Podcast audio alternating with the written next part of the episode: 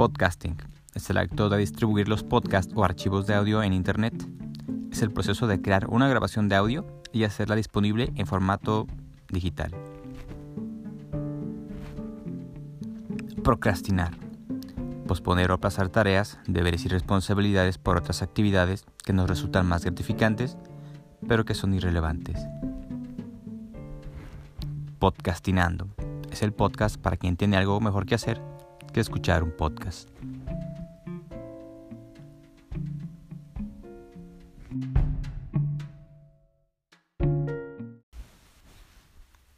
Episodio 4.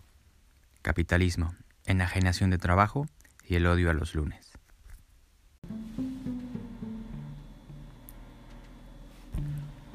Hola, soy Ernesto del Toro. Te doy la bienvenida al cuarto episodio de Podcastinando. y nuevamente agradecer tu atención y, y, el interés que tienes aquí en este proyecto.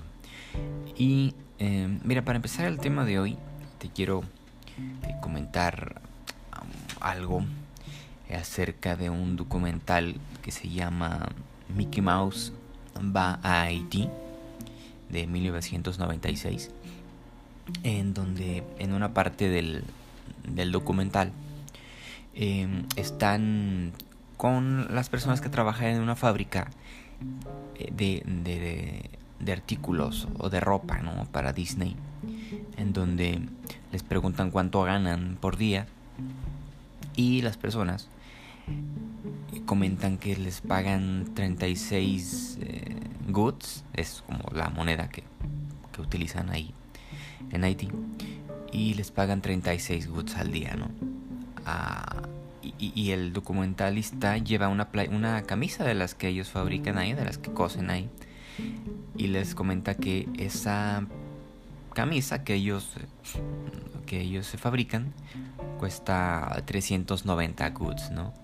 Y entonces eh, es, eh, es muy impresionante ver la reacción de la gente porque ese es como de sorpresa y, enojo y tristeza porque es, dista mucho, ¿no? El, costo, lo que a ellos les pagan por hacer una camisa, que allá en, Estados Unidos eh, cuesta muchísimo más, ¿no? Digo, no, no, les dan el monto en dólares, sino en, su moneda, para que se den una idea de, de, de, la, de la distancia, ¿no? De la brecha que hay. Y entonces, e, e, eso es el, el tema eh, que te quiero platicar hoy. Que eh, Marx lo, lo, definía como la, la, enajenación. No sé si, si te suena el, el concepto. Es la, la, enajenación del trabajo, ¿no? Eh, y es este una, una cuestión más o menos así, ¿no? el proletariado vende su fuerza de trabajo para crear productos y servicios a cambio de, un pago. Eh, pero no podemos evitar notar que una vez que estos productos y servicios están a, la venta o salen al mercado y que salen de las manos de los trabajadores, entran en una lógica de mercado en la que se hacen inaccesibles para sus creadores. Es decir, eh, pensemos en los fabricantes o en las líneas de ensamblaje de equipos electrónicos, celulares o, bocinas o televisiones y los salarios eh, eh, que reciben y eh, pensemos en, los costos que tienen ¿no? en, una vez que están en los aparadores. Digo, yo no soy economista, pero entiendo que desde que sale un producto de la fábrica hasta que llega a, las tiendas, hay todo un proceso, ¿no? Y sobre todo gastos en los que incurren los, los propietarios de las marcas y que tienen eh, y que, dan forma ¿no? al precio final. Es decir, eh, desde que sale de la fábrica hay cuestiones de, de em, transportes, terrestre, marítimo, cuestiones aduanales, eh, toda una serie ¿no? de, gastos que, que son también este en la que van también ahí este otros trabajos de otras personas no transportistas no sé, agentes aduanales eh, toda una serie ¿no? de, de, situaciones ahí alrededor del costo.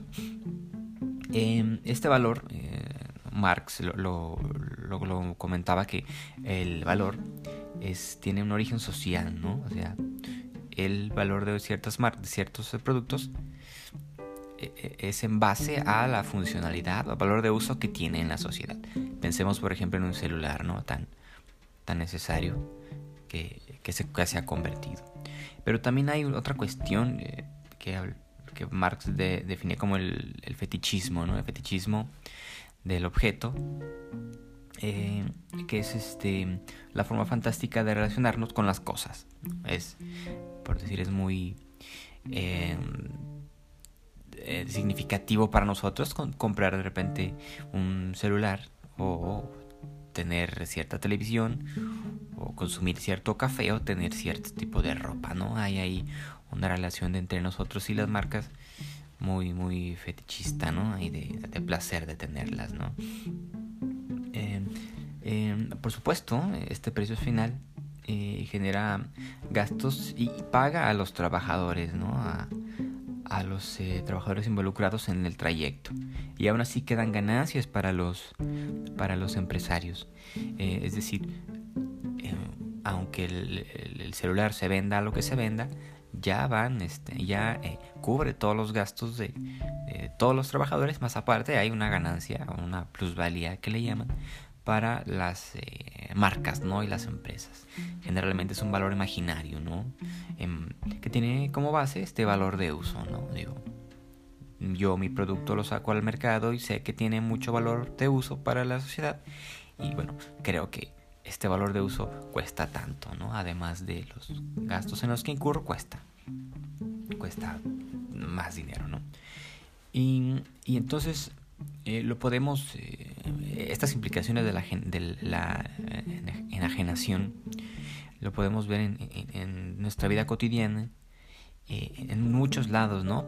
por ejemplo, piensa en, en, las personas que trabajan en, de aseo en los hoteles o en, no sé, en condominios de gente de dinero, cómo estas personas arreglan y reparan y ordenan eh, habitaciones de hotel que, que, no, que, que, es muy complicado o que casi imposible que paguen ellos una noche ahí, ¿no? Por los costos tan excesivos que hay, ¿no? Digo, es un mundo ajeno a ellos, aunque están eh, tendiendo camas y barriendo y reparando cosas, no es un lugar en el que ellos pueden, puedan habitar, ¿no? Solo lo trabajan.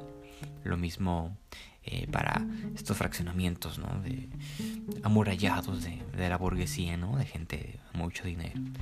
Que lo que ves ahí siempre es gente humilde trabajando, ¿no? gente sencilla, eh, de estratos sociales, vaya, más, por decirlo de alguna manera, bajos a, los que están, a, los de, los propietarios. Y, y, ahí están, ¿no? Dándole vida a esos lugares, pero no son de ellos, ¿no? Y ahí está, ¿no? Un ejemplo más de, de enajenación. Eh, y creo que lo hemos pasado tú y yo en alguna situación a lo largo de nuestra vida. A veces nuestro trabajo era más enajenado que otro, ¿no? Hay quien tiene la oportunidad de, de que su trabajo lo, lo, sea para él, ¿no? Eh, eh, el, trabajo que producen ciertas personas ahí va él en su trabajo, es la sustancia de su trabajo, es él mismo, ¿no? Y no pierde, eh, no, no, no, se dista de él, no, no se desconecta, ¿no? De, de, la persona que trabaja y su, y su producto. Pienso en, por ejemplo, en artistas, ¿no? O incluso hasta en gente de, de la educación y la docencia, ¿no? Que hay más sustancia, ¿no? En su trabajo que, en otros ámbitos. Otro ejemplo también eh, muy dramático eh, en cuanto a la, enajenación es de una lo tomo de una de un reportaje del Washington Post del año pasado que se titulaba eh, el problema el problema migratorio es un problema del café y en el que bueno hacían entrevistas ahí a, algunos campesinos gentes que, que trabajaban ¿no? en los granos de café y comentaban que en el 2015 eh, una eh, un kilo de café se lo pagaban en 2.20 dólares, ¿no? Y para el 2015 había bajado a 0.86 centavos por kilo, ¿no? Y entonces la, eh, eh, la, situación de estas personas fue agravando hasta el punto de tener que migrar ¿no? a otro país. Eh, lo vemos aquí nosotros con nuestros campesinos en México que, bueno, de repente, ante la falta de, de, oportunidades de su trabajo en el campo, bueno, tienen que migrar a la ciudad. y es lo mismo, ¿no? Con, con los campesinos, sobre todo de Honduras. Este reportaje es de, de, Honduras, en el que, bueno, eh, estas marcas, eh, creo que mencionan a, Starbucks, Starbucks lo menciona, como uno de los eh, beneficiarios o, consumidores de estos granos de café de Honduras, ¿no? Pero, bueno, los precios internacionales caen y esta gente pues, pierde también de repente su, su modo de vida, ¿no? Y lo que vemos ahí eh, esta enajenación de su, su, trabajo en el campo para los granos de café que finalmente terminan en, siendo eh, vendidos eh, a precios altos en, en establecimientos ¿no? de, las ciudades. ¿no? Cuando, cuando hay un campesino yendo a tomar café al Starbucks, ¿no? Si hay cafés más ricos que ellos tienen, ¿no? Pero es esto, ¿no? Una, una enajenación.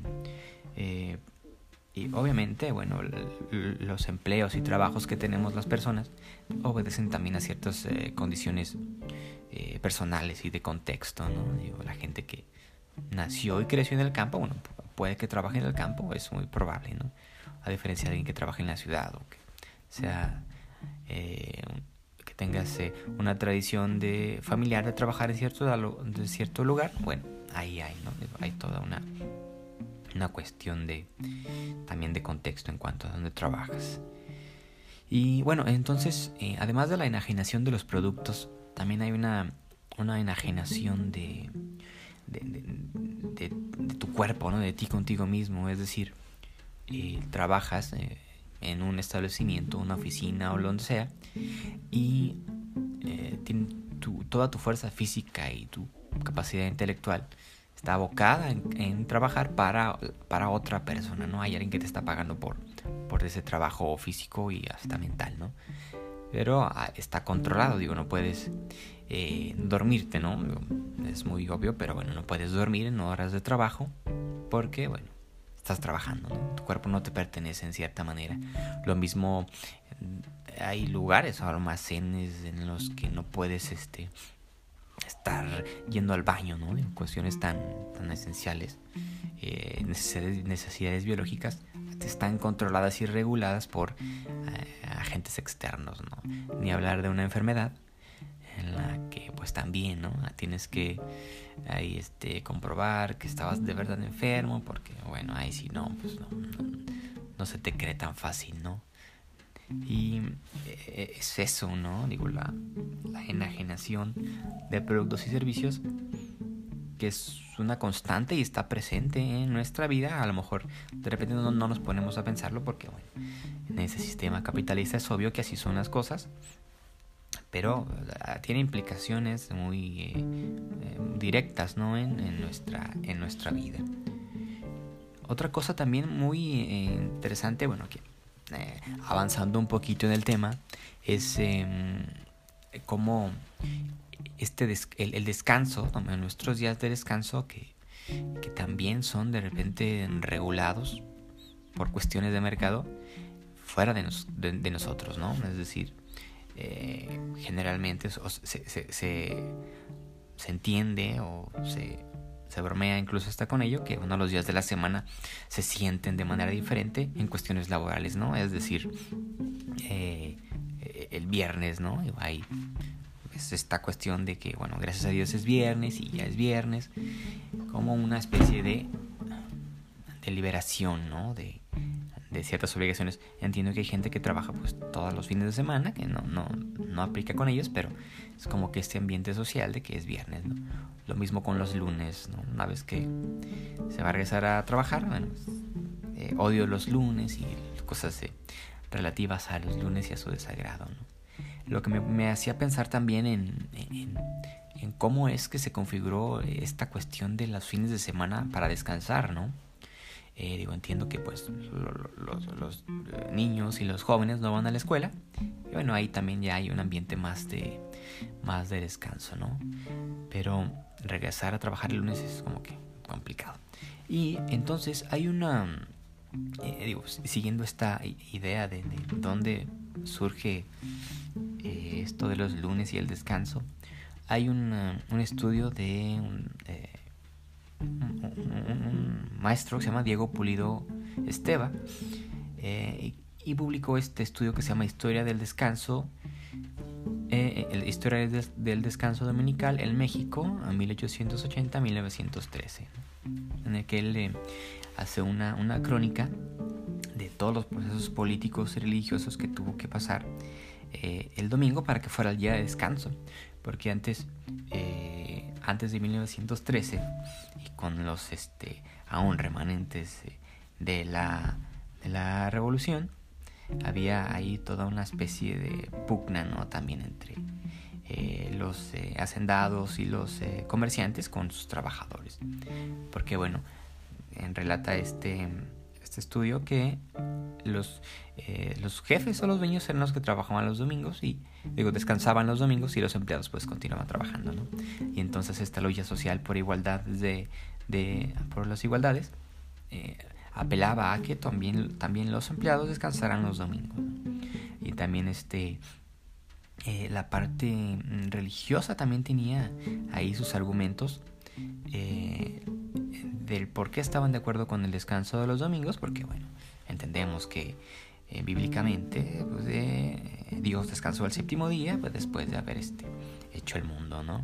Y los religiosos eh, eh, comentaban que ah, trabajar los domingos alejaba a los obreros de los sacramentos, ¿no?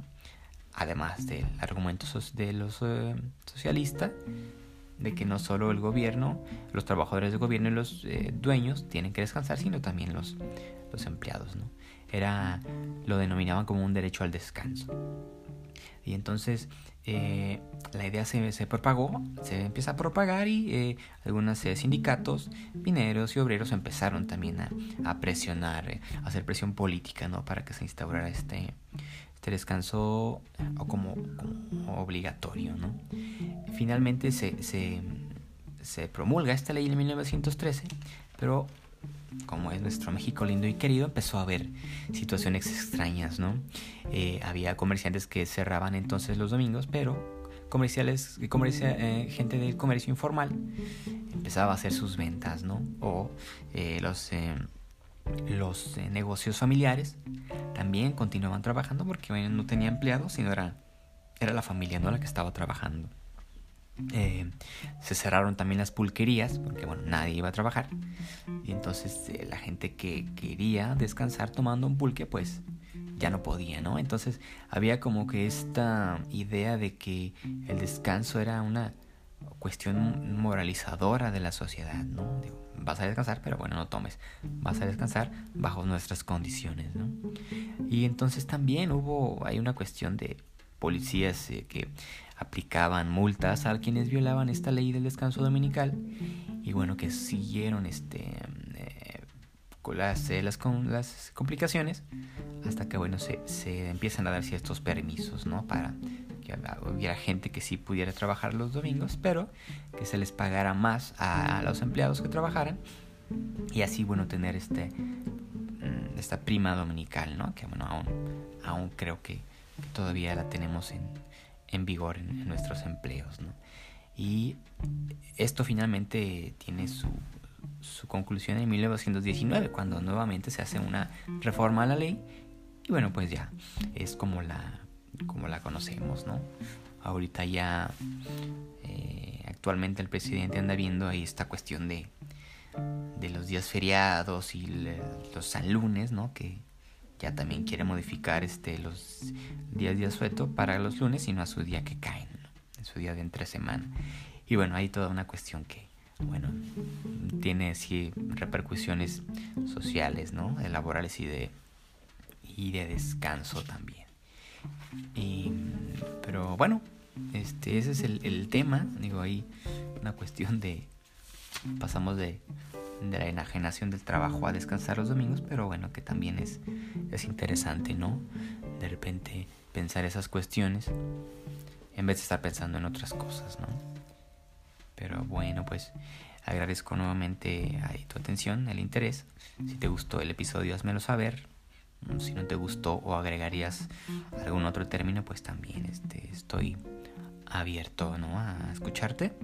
Y eh, compártelo si gustas, si no, no te preocupes. Y nos estamos escuchando en, en un próximo episodio. Hasta luego.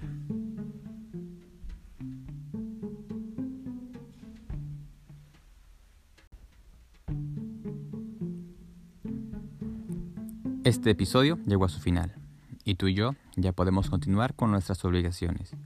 Espero que me prestes tu atención en el próximo episodio.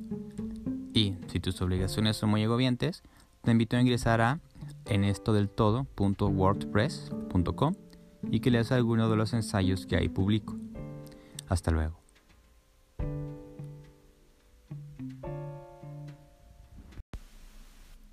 Este episodio fue grabado en febrero del 2020.